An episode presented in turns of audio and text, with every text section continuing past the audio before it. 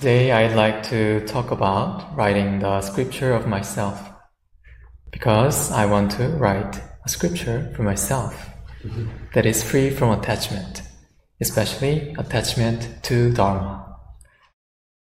We are all here to cultivate our minds, uncover our true nature, and discover the essential dharmas. But where are those dharmas? In this red book? Or in me, Sean, a reverend? Or in my finger, pointing Iron-san? Or in that Iron-san, which symbolizes truth? After 49 years of his edification, Shakyamuni Buddha said, "I have not spoken a single dharma." So, is there any dharma we can attain? When I was young, I felt guilty about having desires and wanted to be free of them. Actually, I even desired not to be desirous.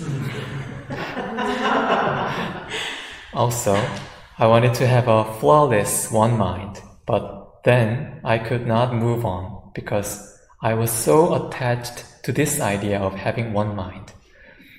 It was impossible while being confined by my attachment to Dharma. It is true that scriptures and practices are merely the means to reach enlightenment, but if you believe that they are the only way, the ultimate way, and cling to the Dharma itself, or get restricted by the Dharma, we call it bondage to Dharma. In Korean, pop pak. This means being obsessed with the fixed ideas of practice, such that even if you have an affinity to Dharma or to a teacher, you would still fail to understand or use it properly. In the scripture, the founding master said, "The ancient scriptures are like ready-to-wear clothing, which is difficult to fit everyone's body. But what is spoken by the mouth and received by the mind is like wearing individually tailored clothing, which fits every person's body perfectly. How could the practice of cultivating the mind according to dharmas that fit each individual's capacities and situations possibly be compared to practicing according to those ancient set scriptures?" When enlightened teachers communicate the Dharma, they do so without fixed answers. They give us different answers to the same question according to the time, place, or state of the person. The phrase "spoken by the mouth and received by the mind," gu jeon sim su in Korean, references a teacher's vast and endless devices to cultivate the mind, not just in a single way, but in various ways that fit each of our capacities, just like individually tailored clothing. Certainly, this cannot be compared to set written scripture. The third head Dharma master of Won Buddhism, Master Daesan, said this in regard to the expression "spoken by the mouth and received by the mind." "Sheep eat grass, completely digest it, and then produce milk. What a marvelous thing! The grass itself is not the marvelous thing. What is important is digesting the grass completely. People will be greatly moved when you give to them only the Dharma that you have received deeply into your own heart." So the key is how you yourself have received the Dharma.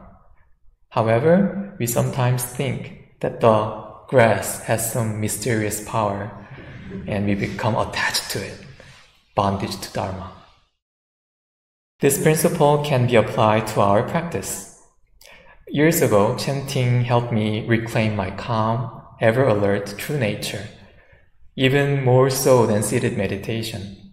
Then, should I tell you that because chanting worked well for me, it is the only way for you to reach enlightenment?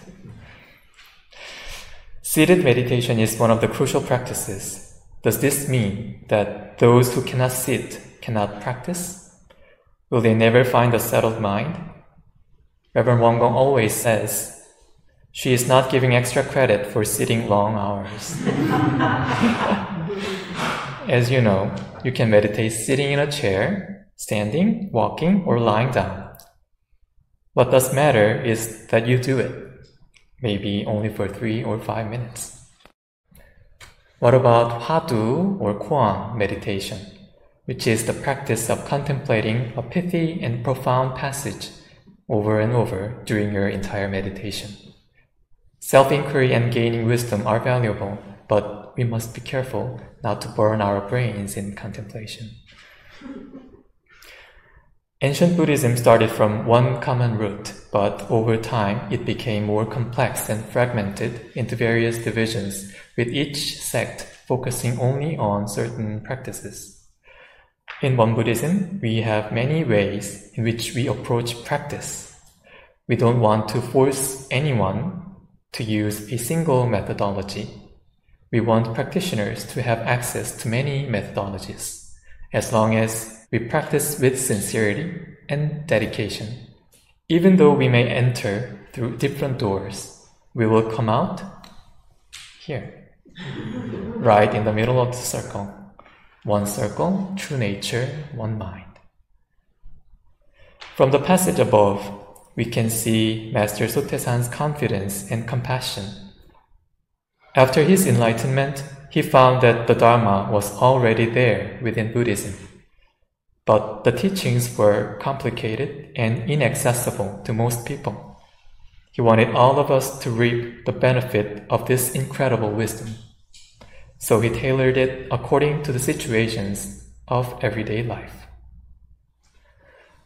In life, we become attached to many things, but even if we find a certain practice or dharma helpful to us, we should not become confined by it. So when I encounter some problems, I ask myself, how would Master Sotaesan handle this?